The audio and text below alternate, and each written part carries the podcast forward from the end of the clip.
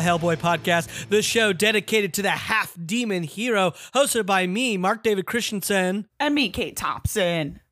And we're back for another quarantine episode. Yeah. yeah. Weird times calls for weird tales. uh yeah. You can't We're see dancing folks. on the Google Hangout right Yeah. now. Yeah, we're dancing on Google Hangout, and I'm on a swivel chair, so it's really it's really fluid. Uh, we had a great time doing it live. We thank again all of our listeners and followers for joining us um, Yeah. on the podcast last week when we recorded live on Instagram. That was a lot of fun. Don't know when we'll be doing that again. If we do, we will let you know. Um, but for now, we're just uh, me and Kate are in our separate bedrooms recording. Yeah. like Yeah. the rest, like the rest of the world on anything now, uh, podcast or like streaming wise. It feels. I mean, late night shows are now recording from their homes. Yeah. I watched uh, John Oliver, and he's just recording It's from a so white weird. room. Yeah, it really Yeah. is. He's just like quietly delivering jokes. yeah, I do. I do like find it funny that he is making jokes that he expects an audience, even like jokes that maybe aren't the funniest, but he knows that if he had a live audience, they would at least chuckle. Yeah. And him, him just leaning into that is very funny to me. I'm sure that's just like that's like the thing about late night writing too, is like they probably are trained to do that. It's like, how else do we write a joke? Like nobody's nobody's used to writing a joke for somebody who's talking to no one. exactly. It's No crazy. It is crazy. I do love though that we're all just sort of persever- persevering and like not just shutting down. You know what I mean? We're like, yeah, we're all we're all pivoting and doing that, and I love it. yeah. Um, it again, it's gonna be a while before things are back to you know quote um normal, but it's at least we're like we're we're we're adapting. I guess is the best Yeah. word. Yeah. So, it's like us. You know what I mean? Look at us. Look at us. Look at us. Can't can't kill all crap a Hellboy podcast. No, you can't. We took a couple of weeks off, that's it. But we're back, baby. With Uh, twice the heads. I yeah. don't know. Never mind. I don't I don't know. I love it. Are you mean you were you reference us like hydras? We're like a hydra? yeah, I guess so. I guess I was. That's what I was going for. I don't know. Didn't work that I love well. it. Hey, you know, it took me a moment, but then I got it. Yeah. Well, one of our um, listeners who joined us last uh, week for the live um, recording, he sent us an email. There was a segment where he asked us about uh, or a moment on the podcast, which I ended up um, cutting just for time, where he asked us about if we were covering the Injustice um, 2 video game in which Hellboy actually is featured, which we have looked at before. Alex, uh, a friend of the podcast, has sent us a clip of it. But um, this listener and follower, Josh, uh, Joshua Brooks, he ended up sending us um, an email in response to our last episode. So I wanted to cover that in a segment we love called Oh Boy Email. uh, his email is titled Great Stream and Stay Safe. yeah. He said, Yeah, thank you. He says, Hey guys, hope you're both safe and well. Writing this just after you finished the stream on Instagram, I just wanted to say it was just the surprise I needed to stay stave off the cabin fever. All right. Nice. Cool. Yeah. As I I love that. We're here. I mean, that's definitely one of the reasons I wanted to get back in after a little postponement was cuz I need this too to stay fucking sane. yeah. Yeah. He said, continues, as I also asked whether you guys would be featuring Hellboy's appearance in Injustice 2, I have enclosed a few links to videos which will hopefully give you enough of a feel for how he was portrayed in the game without having to sh- shell out for the game. Although I will say it is a great fighting game, so feel free if that's that's your gaming thing. I think I will try it. I haven't played a gaming or a fighting game in a long time. Great. The last one I got was Street Fighter, I think, four or five that was on the PlayStation. Yeah, four And- came out like a couple of years ago. Yeah, and it might have been five then, or I can't remember. It was really intense. I tried to get into it, and I realized I just wasn't that guy. I You have Rather- to commit time to Street Fighter at this point. Like you have to like memorize. Like you have to really be I don't know, like deft of fucking hand and shit to do anything. Yeah. It's hard. It's hard as shit. It's so fun though. Like the animations are really fun and like I love the look of Street Fighter still. A hundred percent agree with you on that. I just think like I'm probably never gonna be able to um be a guitarist. I'll never be a gamer in that degree. Yeah, to that like echelon of gaming. It's like you really have to be super dexterous. My hands are already like feeling very old. I took apart our old bed frame and built a new one and like using the little Allen wrench all day, my hand feels like it's gonna fall off, dude. well, It did you get the bed together? Yeah. Okay, Yeah. good. It looks good. great. Great. Love it. Yeah, little thing, minimal, minimal things can be hard on the hands. it's tough. I when I started working out with Beth, I now have calluses like every few days from the weights and stuff. You're a tough man. I'm trying to be, even though I still think I have a gummy bear body. Mm. I, I've never heard that as a description for a body. I think I might I might steal that. Yeah, this might be too much information, but I got out of the shower the other day, and that's the first thought I had when I saw myself in the mirror. It was like, A gummy bear. "God, I have a gummy bear body. We're I'm like, gonna start using that, dude. Cause look at a gummy bear. It's not like he's like obese or like it's just like enough on the gummy bear He's like just soft. torso. He's just soft. yeah, exactly. And that's what I think I have. I'm sure you're stronger than a gummy bear, though. I don't know. um uh, I don't know. Did you want to check out these these videos he sent? yeah, yeah. Okay. Which one do you want to look at first? Let's see. Um, Uh, my audio's the- playing. Let me turn off the audio. Um, I'm pulling up. I just clicked the trailer for the first one for Injustice check 2 this. Hellboy trailer. check Um, it out. We can both be viewing it at the same time. We don't. We're not covering the audio or anything. I'm just doing it without sound, just so I get an idea of this. Ooh, ominous. T for teen. This might be more than what we've actually covered. So I think Josh, thanks for sending these all over. We got okay. We got some electric guy getting attacked. Uh oh, Raiden. It's Raiden. Classic Raid. I didn't realize they pulled in Mortal Kombat. Ooh. Oh no, that's what's his name. What's that character? The Manta Manta guy. I, I saw him Oh, in Aquaman. He's from he's from DC. Because these are all mainly DC characters. yeah, yeah. He's uh Oh, fucking like manta ray or some shit. He's like a he's like a Works pretty cool when he catches like the Um, missile. Hellboy what catches the the fuck missile. is he in Young Justice? Lights his cigarettes. He light his cigarettes. His cigarette. Thanks for the light, pal. That's fun. Black Manta. That's his name. Black Manta.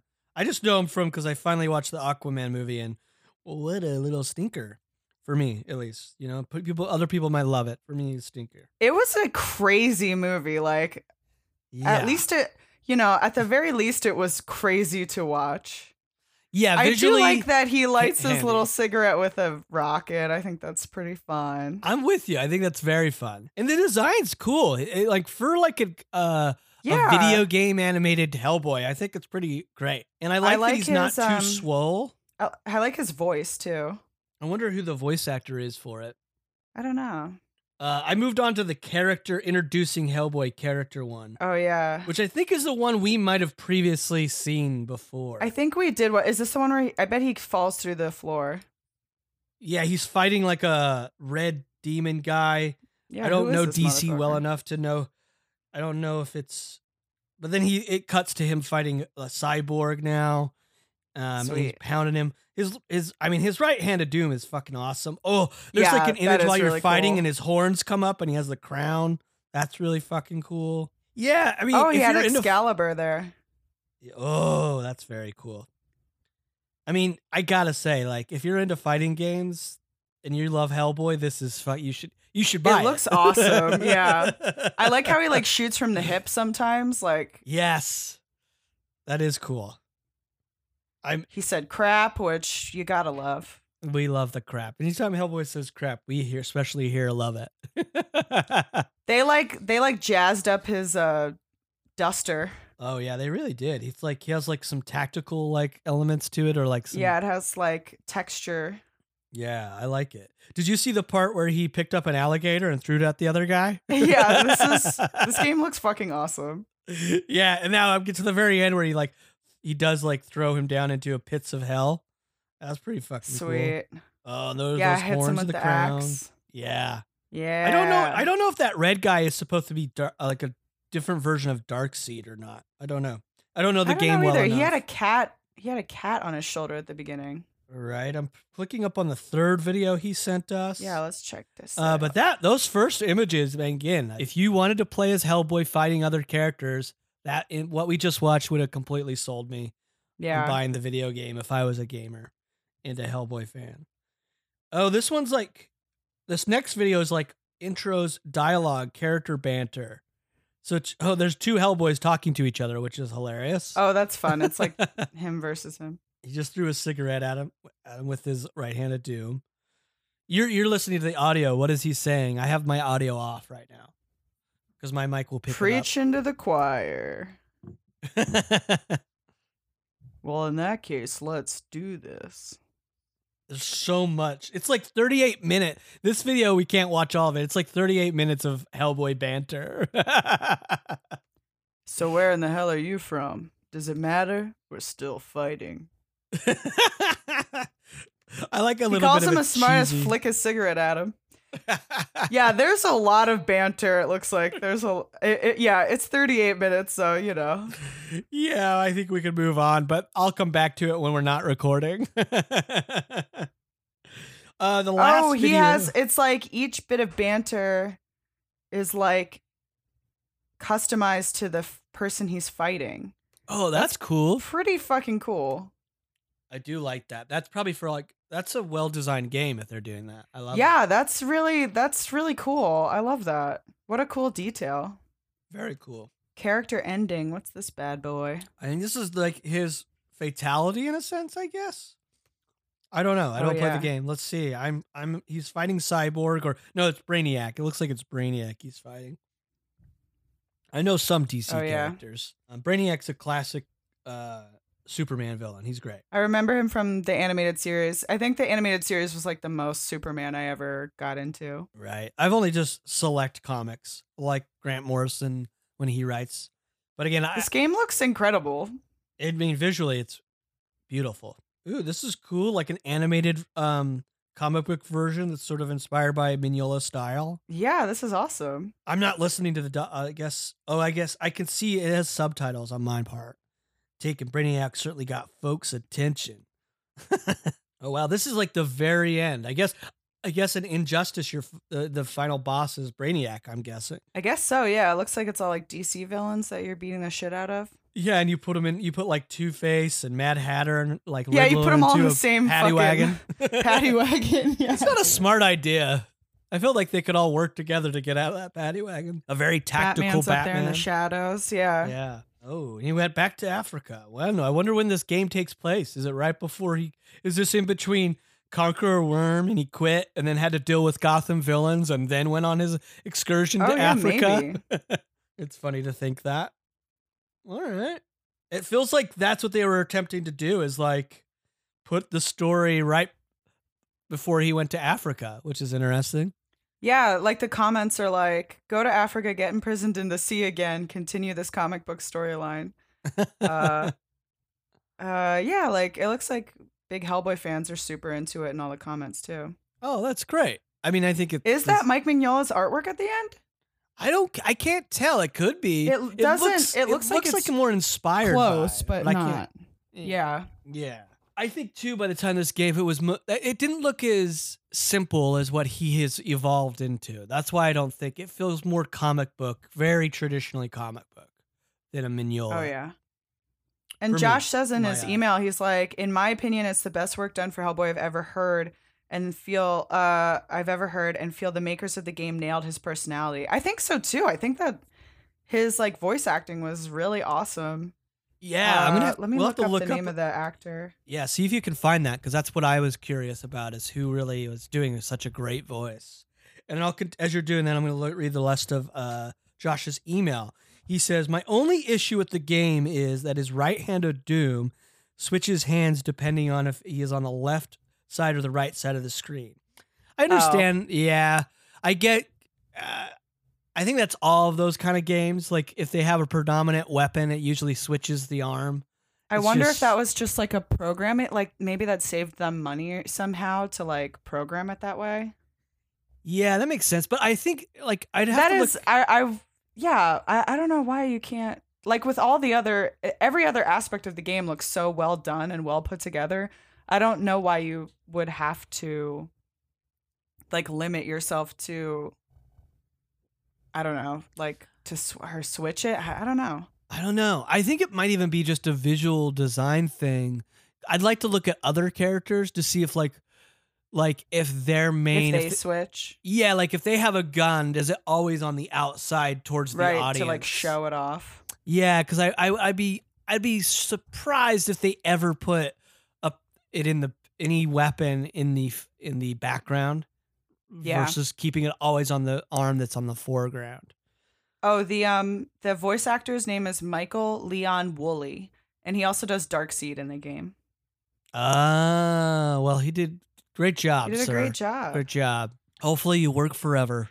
and then Josh continues. He says, Feel free to take your time with any reply, as I know current events are probably making it hard to create your weekly shows. Yes, but we're overcoming it.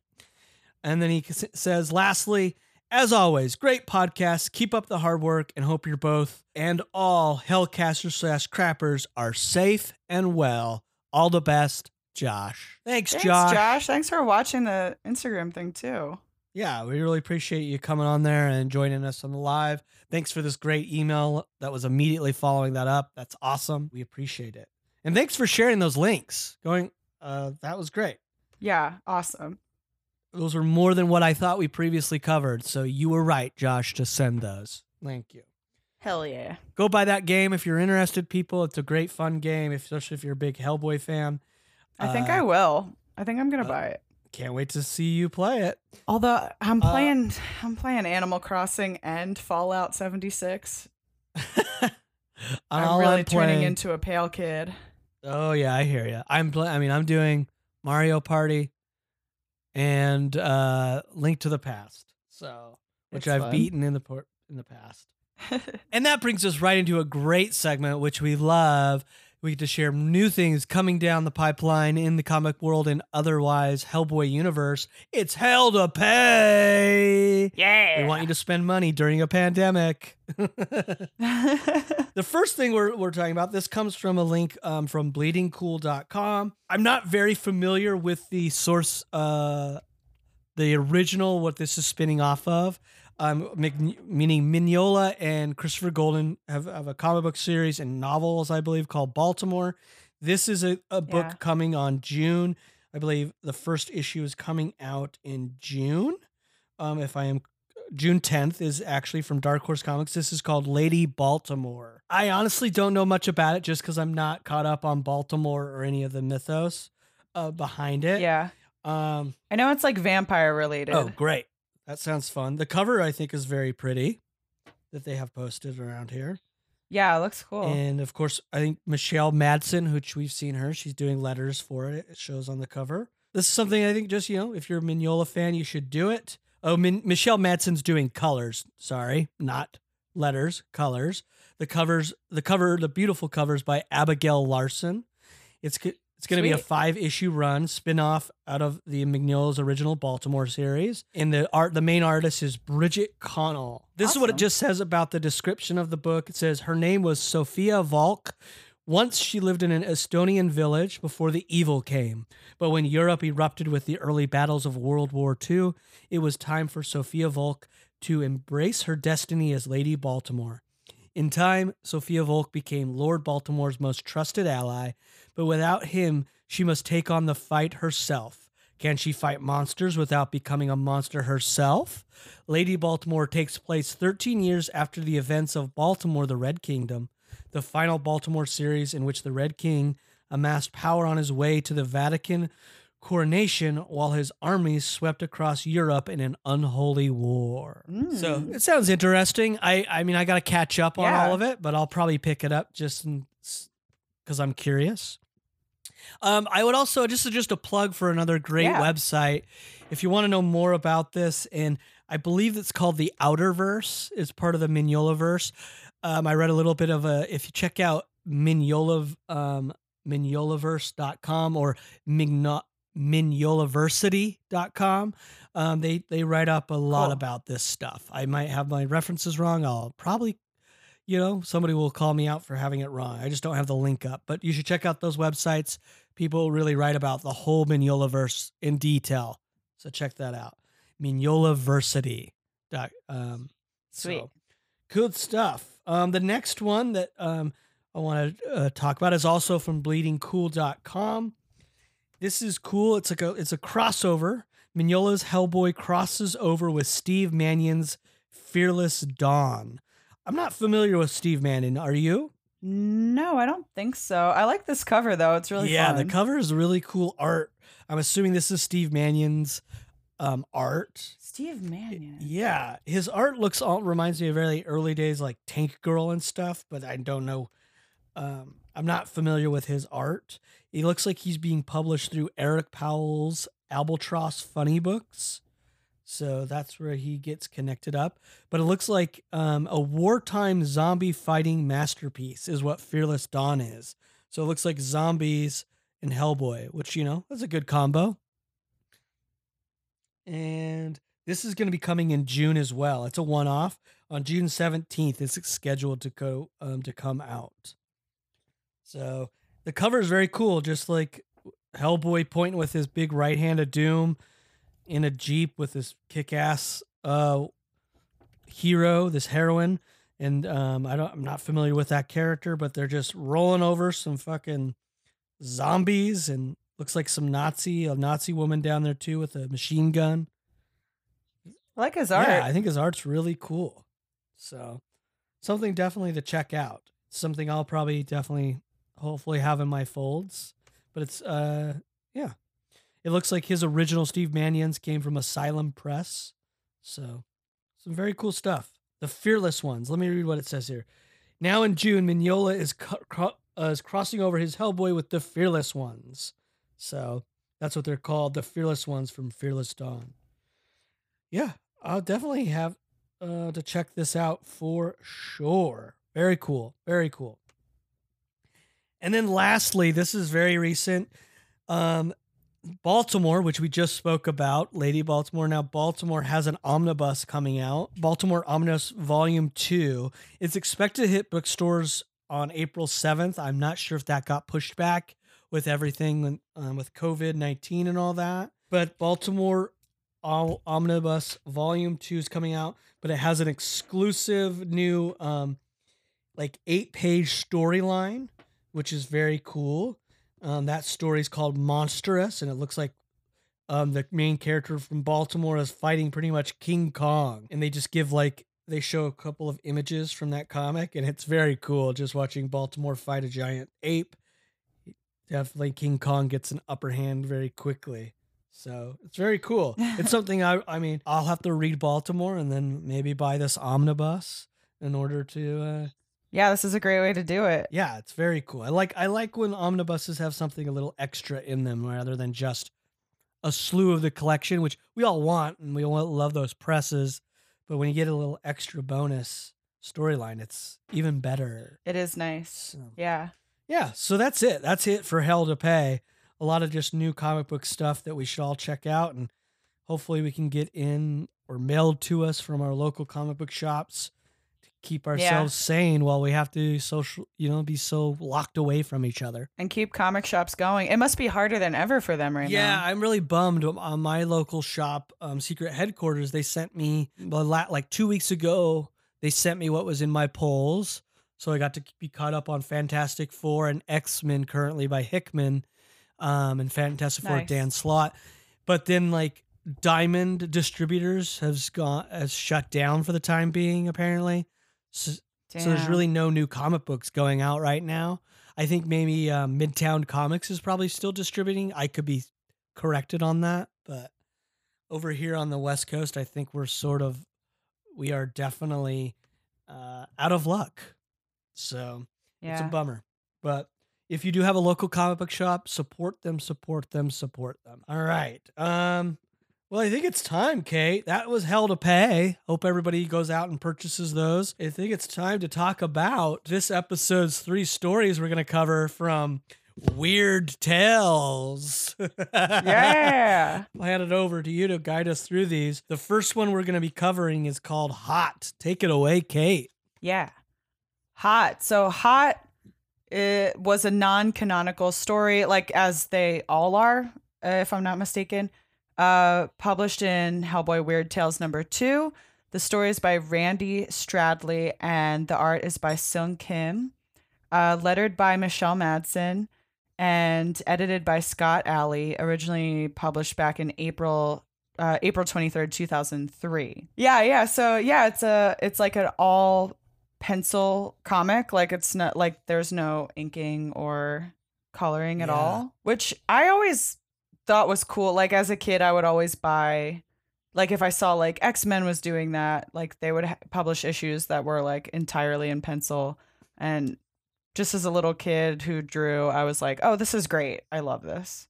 Oh, that's awesome. Yeah, I mean they do a lot of collections Yeah. that are like called the artists like version or something where they just they strip everything out and they just do the pencils. Yeah.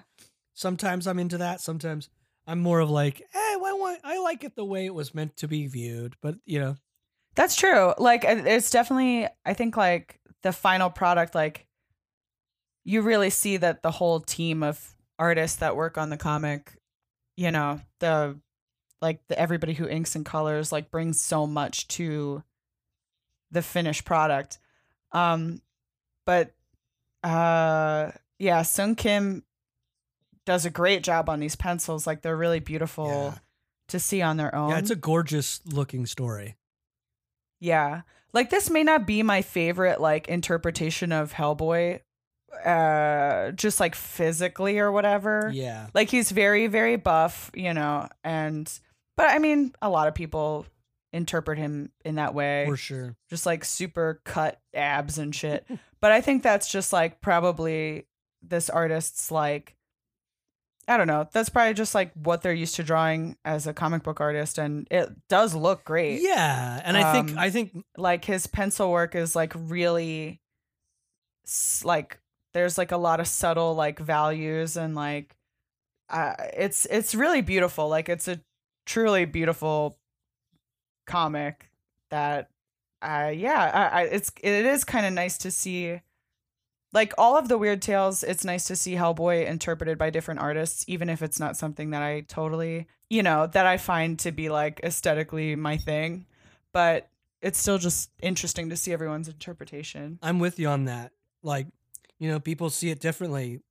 Um, and it sometimes works wonderful for you. Sometimes it's confusing, but yeah like dipping his like hoof in the water i think is really Ah. cool like you get a cool yeah, kind of like it's like a fun shot like you get to see this like hellboy taking this like delicate step it's a Um, very like in the smallest way because we've never really seen him do that. It's a, it's another aspect that, in a small detail, that makes him more human than we, uh, more human. It humanizes him. I Yeah. love it. it. Probably my favorite panel. Yeah. But we'll get to that later. Yeah. Yeah, well he's so basically he shows up to this uh uh I guess um uh it's in Shuzen, Japan, winter 1967.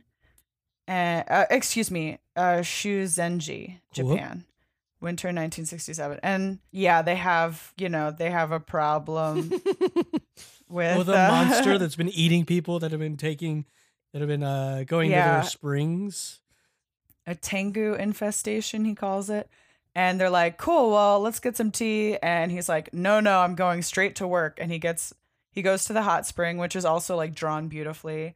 You get like a bunch of cool angles in this one too. Like there's a lot of really crazy, like overhead kind of shots here. And like, then you get like an extreme, like low shot of Hellboy looking up at this archway as he walks through it yeah. yeah there's a lot of like really fun panels in here And yeah, Hellboy gets into the hot spring and uh, you know, a hot babe shows up and is like, "Welcome to my hot spring, isn't it great?" Yeah. And then, you know, you know, it's it's Tengu time. And so she's just like she's like the hot spring was so cool. You're just like your father and he's like my father, which I also don't totally know what she mean like why she references father. Like I don't know if she is referring to his demon father or referring to like the townspeople that come to the spring. Well, I'm trying to think uh, off the top of my head of what year did Seed of Destruction happen? Because I'm like, I, I- should have looked this up immediately, but I was like, oh, what is the year that Seed of Destruction? Because I'm assuming this story takes place. Oh, Seed of Destruction's like the 90s. Duh. So he hasn't found out about his lineage yet. So this moment to him is confusing.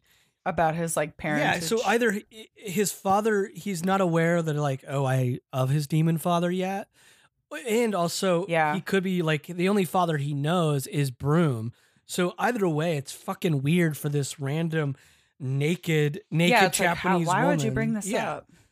It's just like, huh? And you get this really cool close up shot, like a very dramatic close up of Hellboy's like eyes and nose and his ear with like this super dramatic light kind of like flashing over his ear and his eyes. I think are really cool. They're like little sort of like silhouetted like just circles. His entire iris mm-hmm. is like glowing white and it's very cool looking. Agree. And then she touches his horn, like the bait, like the flat part of his horn, the stump, and it starts to grow. Like just one of the horns starts to grow. She's sort of like, I think it's kind of like, she's like insinuating some like sexual shit.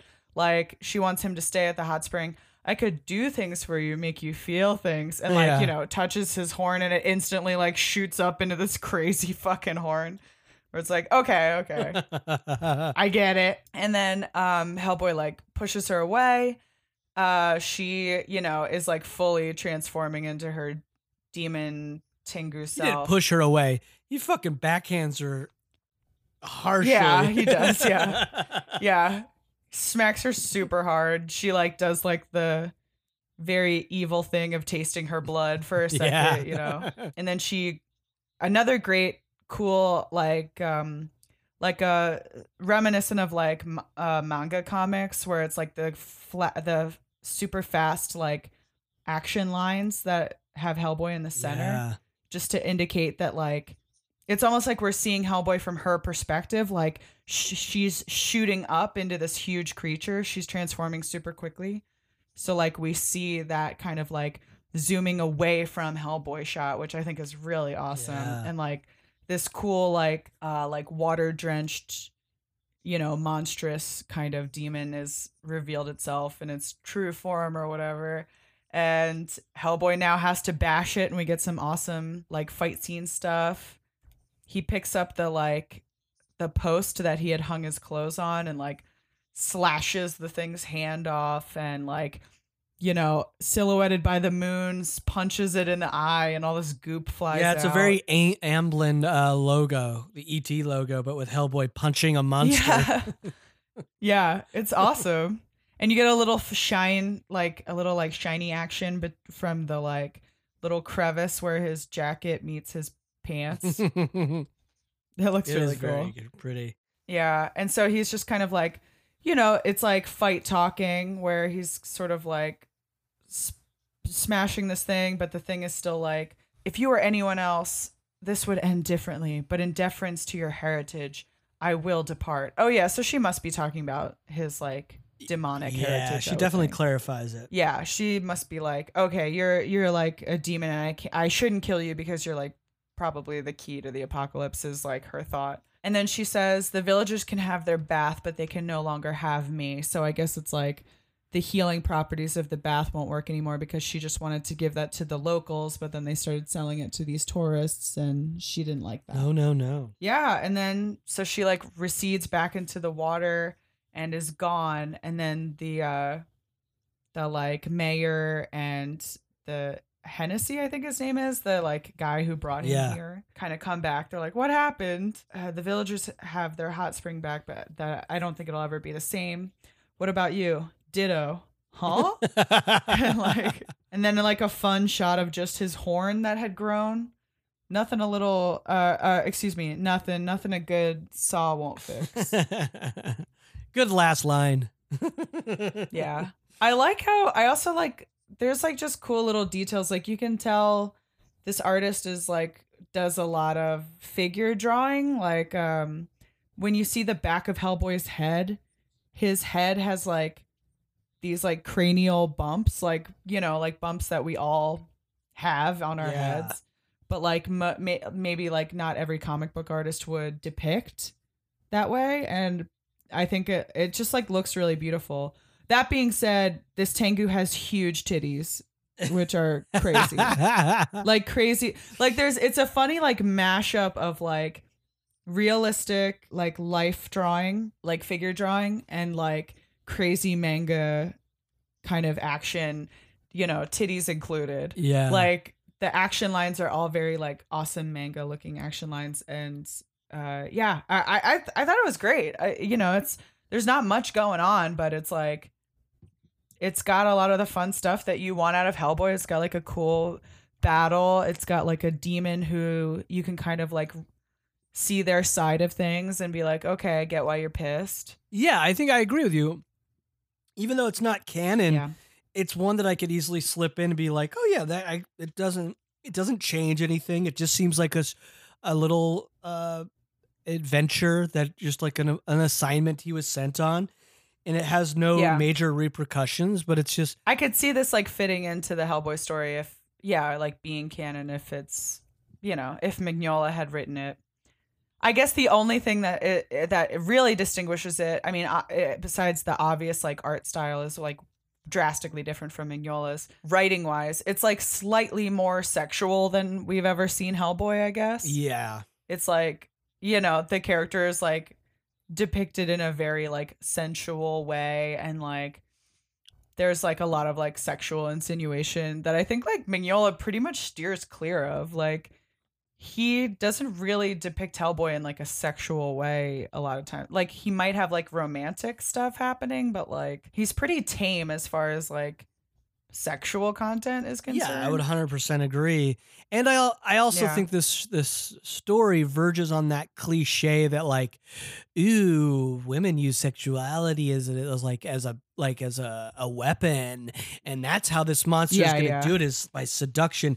It's not that it's not that that can't work and like we haven't seen it in the past, but it's just sort of becomes it's become something that's just I don't even know if it's shot like looked down upon is the right word, but it's just like it just doesn't feel inspired. I guess it's like, especially with like, I think with Asian women characters in particular, there's like a huge, there's like this big thing of like they're depicted in very narrow ways. Like there's like this dragon lady trope. Mhm. There's like a, it's like a hypersexualized trope, like kind of like what we see in the hot spring when she shows up. So yeah, I would say this kind of falls into that. It's also like 2003, so it's like probably the midst of that really fucking happening in a big Yeah. way.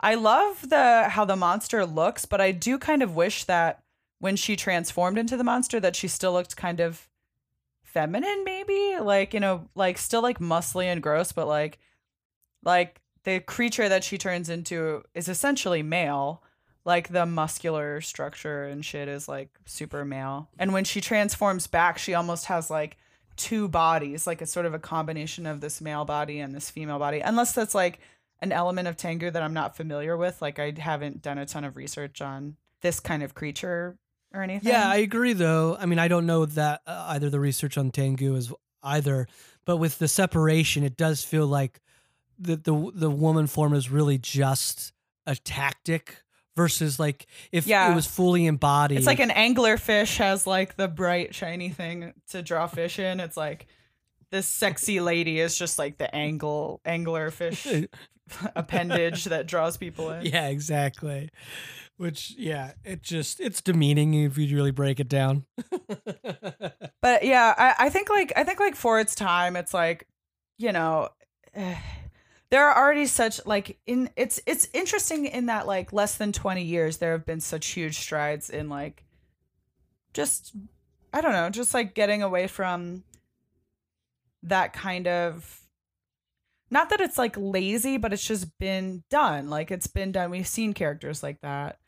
And there's just room for so much more nuance, even in a short comic, I think. Yes. So yeah, it's it, it's like interesting to look at as like a thing from 2003, and it and it's like undeniably like beautifully drawn. And I already Yeah. mentioned and teased that my favorite, I think, is the hoof rippling, causing a dip into the, the hot spring and causing a ripple. I think that panel is my yeah, that was really cool. Just like that small detail. It, I feel like it's tied between that one and like him punching the big face with the moon behind it. I think it just looks really cool. Yeah, that one's great. And I also love, I like the one that you pointed out, like the close up on his eyes.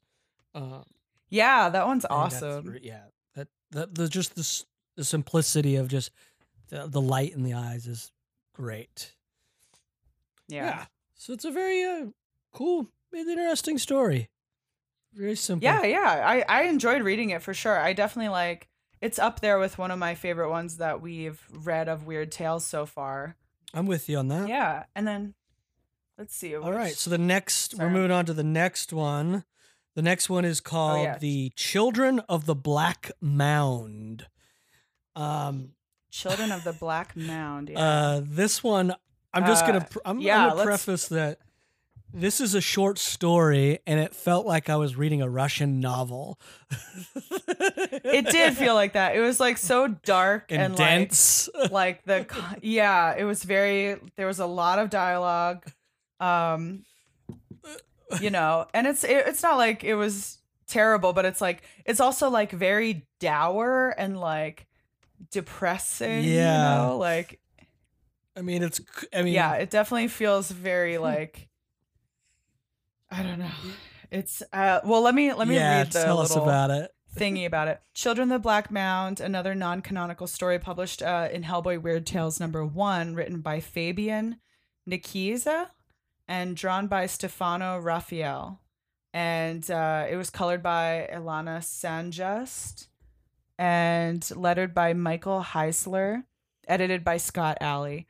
And that was back February 26, 2003. So yeah, it's like a it's not really like a Hellboy story. Hellboy doesn't appear in it at all. We have Baba Yaga, which I think like probably appealed to the author more with their like sense like they must just have an interest in like Russian or like European folklore. Yes, I agree. That's what it feels like. Because I feel like that's what the story is like way more about like Christianity in you know, Christianity coming to a place that has like old religions and those old religions sort of like still lingering even when fewer and fewer people believe in Yeah. them. It's sort of the like feel of this story. We have like Baba Yaga crouched over this cross-shaped gravestone, which is like a pretty cool image. It reminds me of like a Spider-Man drawing in a way, like the way that she's crouched. yes, Um, or like even a gothic Batman too. Yeah, totally, totally. Um, it's definitely like the style is more like the art style feels very Batman to me. Like it feels like a '90s Batman kind of thing. Yeah, the the use of Um, dark, the darks and the shadows, very much so. yeah, a lot of like strong, strong black shadows. It even reminds Um, me specifically of like uh the storyline with Bane. And I cannot think of the story Knightfall. It specifically art reminds Oh, me of Knightfall. yeah, the one where yeah, where he breaks yeah. his back and everything.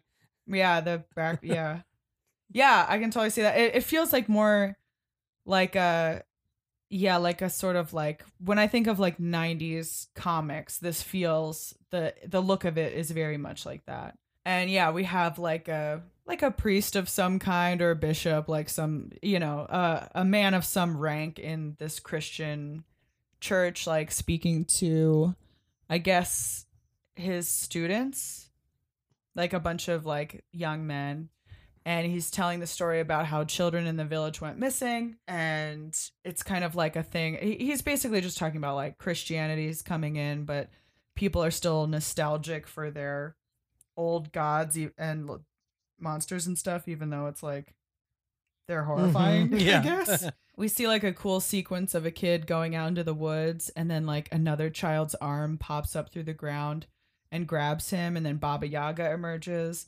A very monstrous looking Baba Yaga with like su- super like predator sort of teeth and stuff like that. And she like drags the kid.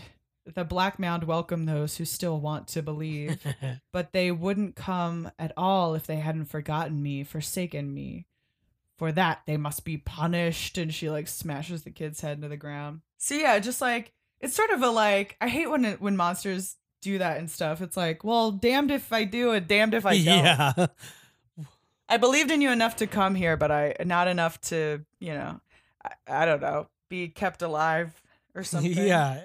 It's like, what are Um, your rules? God damn it! Yeah. And then I guess the at one point one of his one of this like bishop's students, Yosef, like is asking him questions, kind of trying to I can't really tell what exactly he's like I can't really tell what he's like getting at exactly. You preach the need for communal self-reliance. Uh, he says, I would think you of all people would appreciate today's sermon. The Baba Yaga took those who stopped believing in her. God could not help those who would not help themselves. One's weakness is the other's strength. Like I don't totally get what the author is like trying to say here exactly. Like, is and I'm like, is the flashback supposed to be a young him? It's I'm very confused. I think the flashback is a young this priest as a Okay, younger that makes sense. Like when all the kids disappear and he's like he's like it's okay, you got to believe in God and they're like no, fucking Baba Yaga's here taking kids today, so fuck you. So I guess basically the priest is like, do you what what do you believe in? You got to believe in something or what? And it ends up that Yosef believes in himself, so he can go defeat Baba Yaga in some way. Like he goes out to the Black Mound. She comes out to attack him and, you know, talks about how, like, oh, nobody comes out to visit. Russia is passing me by, but still I cling to what it was. And then he, like, smashes her into the Black Mound for her to be dragged down by the children that she put in there because I believe in me. The country had seen black myths supplanted by faith and would soon see faith supplanted by red steel. Yosef would grow and never forget where the bodies were buried, but he would take their names to his grave. Yeah, like it's just so bleak. it's so heavy and so like it's just so heavy handed that I almost but I get lost in the heavy handedness of it. I get like I'm like I don't get what I don't understand what I'm supposed to walk away with by the end of this story. yeah, like I guess it's sort of saying like yeah, like just things kind of come and go like these religions come like are supplanted by by these other like I guess specifically Christianity. And then yeah, and then I guess communism comes I guess so. pushes Christianity out. I don't yeah, I don't know. It's just like a dark story. Yeah, man. very. And it's like not my favorite. Like I don't dislike the drawings. I do like the drawing of Baba Yaga on the the grave. I, I like how creepy Baba Yaga looks, although it's like not. Again, it's like I like to see an interpretation of it, but it's not what I would consider my favorite version Yeah, for sure. her. But it's still cool. It's still cool to look at. But yeah, I don't see myself like coming back for a fun read of this. No, I think after this I'm sort of occasion. done. I'm all set.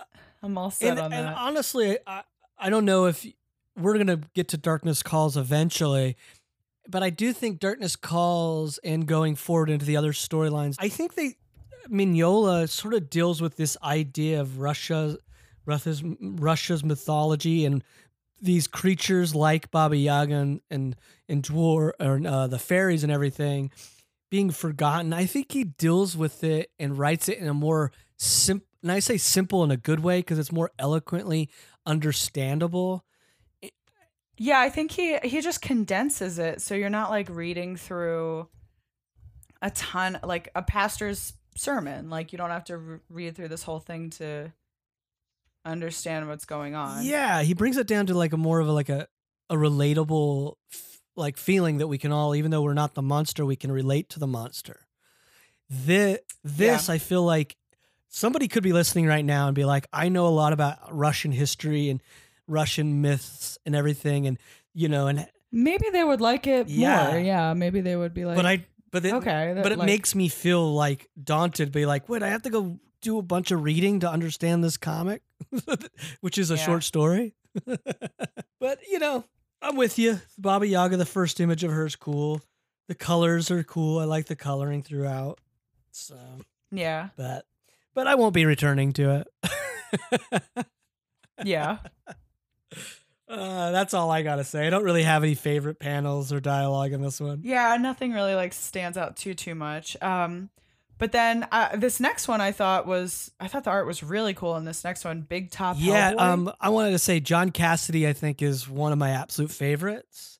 He and he's so cool. Like it, I thought it was really awesome, and the like, um, well he uh, it doesn't say like who inked it, but I would assume it was also John Cassaday.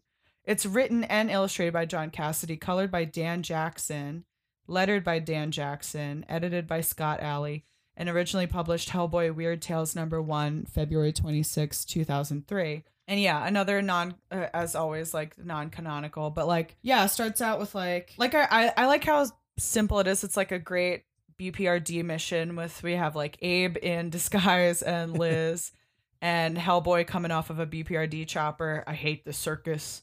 I like how Hellboy is depicted here too. Like he's a little stockier, like he's still muscular, but he's like kind of a just a chunk. yes, You know, it, like he looks like rather than this like ripped bodybuilder, he looks like a very strong like like one of those dudes that compete in like strongman competitions.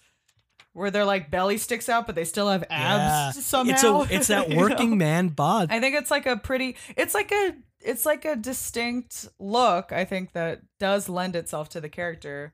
Like his physicality, uh, you know, it, it I feel I feel like it fits, and he just it looks really cool. Like his, I don't know, it's funny to see Abe in this. Like at first, I missed the like initially I missed the first page of this story and started at where the Yeah. title is Big Top Hellboy, which is at the top of the second page.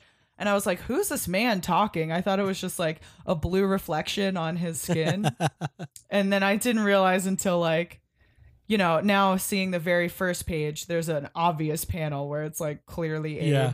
I would say he has like his gills visible. and I like that it's a callback to Seed to Destruction because that's the last time we ever see Yeah. him use a disguise that I'm that I can remember.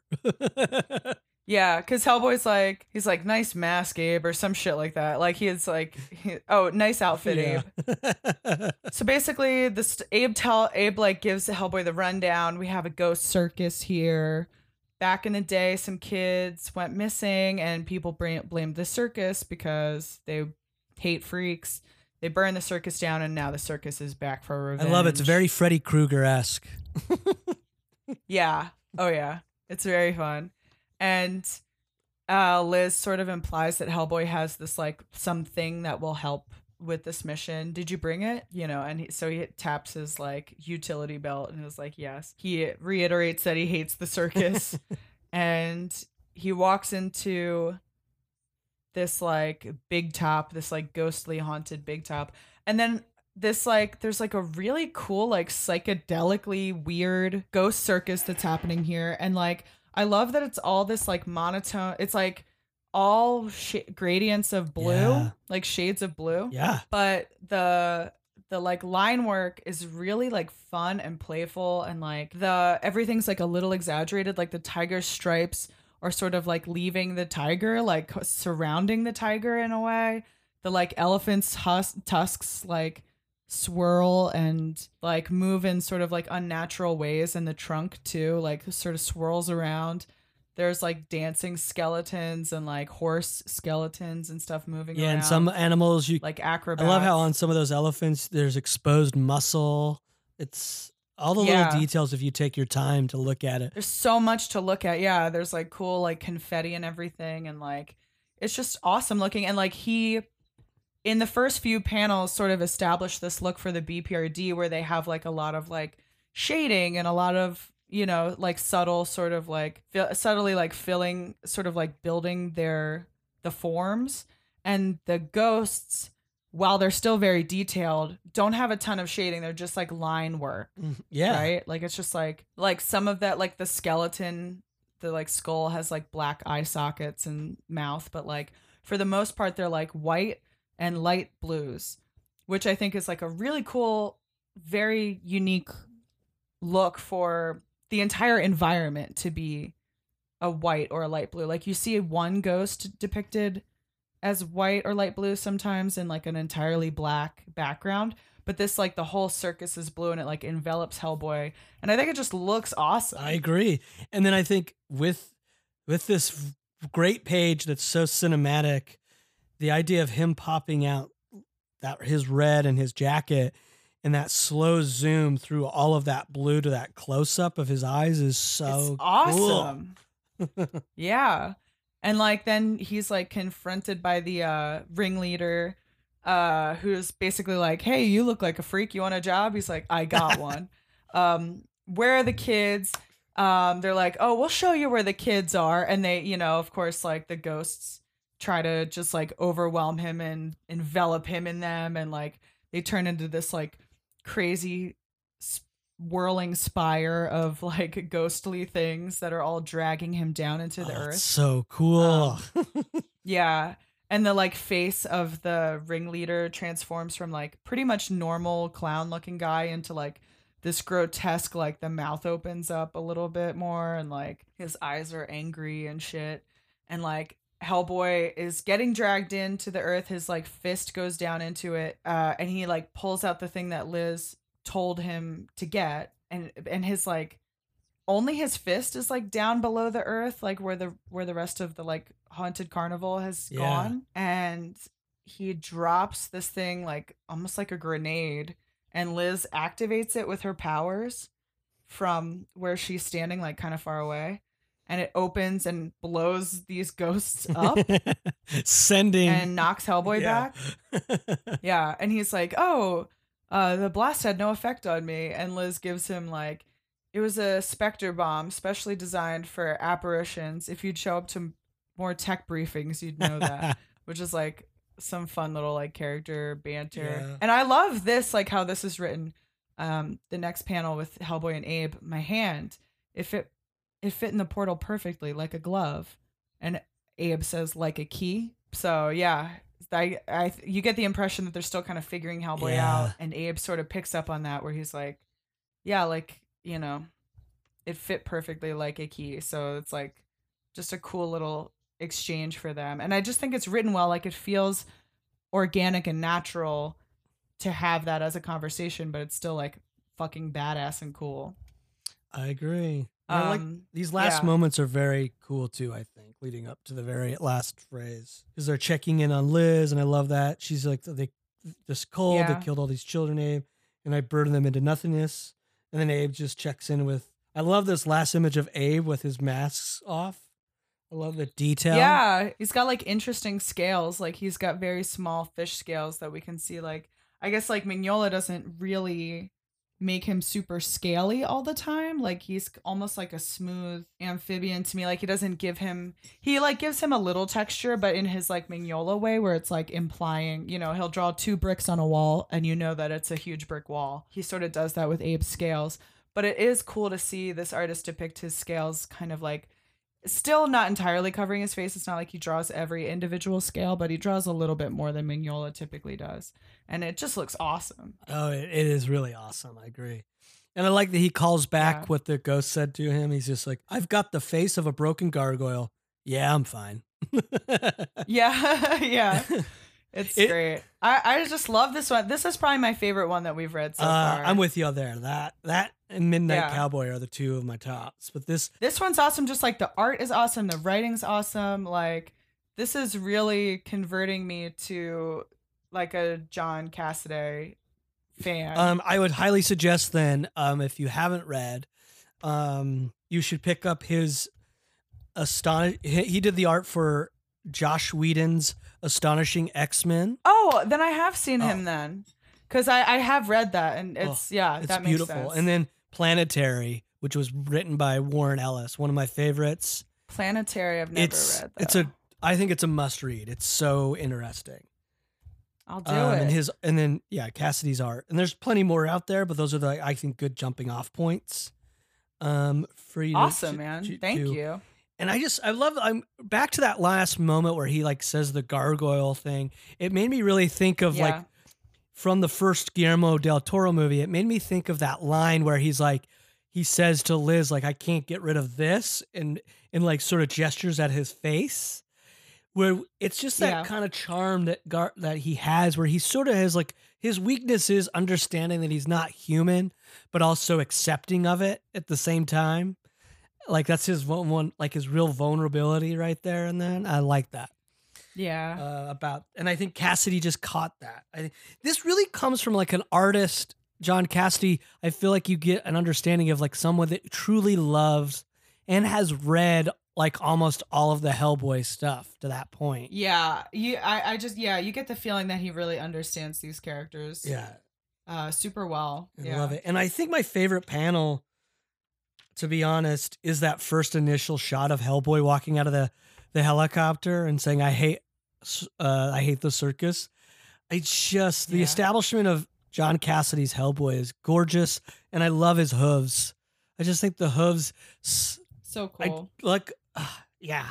He just he makes me go. I wish that that look would be put into a movie, like that Yeah. established hoof. I also love, dude. I also love that. So like he says he hates the circus, which is like something that I think a lot of artists might have him say. But then he does justify it too. He's like, they find the freaks of the world and make them feel ashamed like animals. So like in a really brief way, he justifies his like what somebody else might insert into the comic as like a quippy thing, like, oh boy, I hate Mondays. You know, like it feels like very not it not like a super deep statement until he justifies it, which makes it like have such a better impact and makes him more believable and human to like just add those like two additional sentences. I agree. Um rather than just be like him grumbling like uh he's not just a curmudgeon, he's like got a totally compassionate reason for hating the circus. It's it's like a really cool it's just well written and well drawn. It's so I agree. It- this is a dumb example, but it reminds me of like you watch two Indiana Jones movies and you know that Indiana Jones hates snakes, right? We all find it a very fun Yeah. quirk and like, aha, this hero hates snakes. But then you love it. You love it in Last Crusade when you see the day that he decided he hated snakes, which was him trying to get away from some people and on a, a circus, a circus train of all things. Very, uh, very Yeah. in tune with what we're reading. And it's very fun to see like, you know, him fall into pits of snakes and deal with giant snakes. So you you get like a understanding and justification for Indiana Jones hating. So it's great to hear what you said, what you've already said, that ver- that quick verbalization of like, oh, we get it. I love it. Yeah. Just remind Yeah. me of Indiana Jones. Yeah, totally. It's very fun. Yeah, I ugh, I love John Cassaday. I would like I if you you mentioned in the last episode how like oh I wouldn't get this like one of the stories I think it was haunted. You're like I wouldn't put this on a poster on my wall. I'll be honest. If I was hanging things on my wall, or I wish I would love to have like that some of this John Cassaday art specifically that Hellboy Yeah. the first panel I love. I would hang that up. The thing's Yeah. gorgeous. totally. 100%. It's just like fine. I love I love a comic artist who still feels like he's in the medium, but they. I mean, Alex Ross is a lot of this, but like when they sort of define Yeah. it, and it feels like fine art, but it doesn't lose the quality of being very uh comic book esque. Yeah, totally. Um, yeah, those were cool. I like them. I love that John Cassaday. Yeah. Everybody should read more about him. I'm excited to do yeah. it. To read Planet. Oh yeah, I have the omnibus if you ever want to borrow it. But they might be, but they might all be on Hoopla. You got to check out those online sources. Oh yeah. But that's it. Any last thoughts about anything we read or covered today, Kate? Definitely, you know, the the quality of these goes like up and down and there's like parts that I like and don't like about them, but like overall there I haven't disliked any of them super strongly. Like I think that they're all worth reading and are super fun additions, you know. Even, you know, them being non-canonical makes sense. So it's just like you don't have to put a ton of weight into them and you can just like enjoy these other artists' interpretation of the character. I think it's super great. I'm with you 100% there. I don't have anything to add other than I, I'm with you on that. Very up and down Yeah. and all that. But um, we want to hear from all of you out there, listeners. We'd love to hear your thoughts on these three stories from Weird Tales or anything else we've covered. You can email us at awcrap, a Hellboy podcast at gmail.com. Uh, we will, uh, of course, as we've done before, we'll cover your emails that you send us on an Oh Boy email. And you can follow us on Instagram at Awcrap a Hellboy Podcast, Twitter at Awcrap Hellboy. And please go on Apple Podcasts, rate and review us. Give us a five star rating. Give us a review that starts with the word boom, and we'll give you a shout out right here on the show. Even if you give us a review on another platform and it starts with boom and it's a five star rating, hell, we'll, we'll, we'll give you a shout out and read your review right here on the show. That helps us get more listeners to us. So we thank you for that. Hope you're all doing great and safe and sane during these crazy times. Yeah. Keep washing your hands, keep being socially distanced, everything that will help the world be better and get through this in the best way. I don't have any more to say other than thank you again for listening and remember We love you.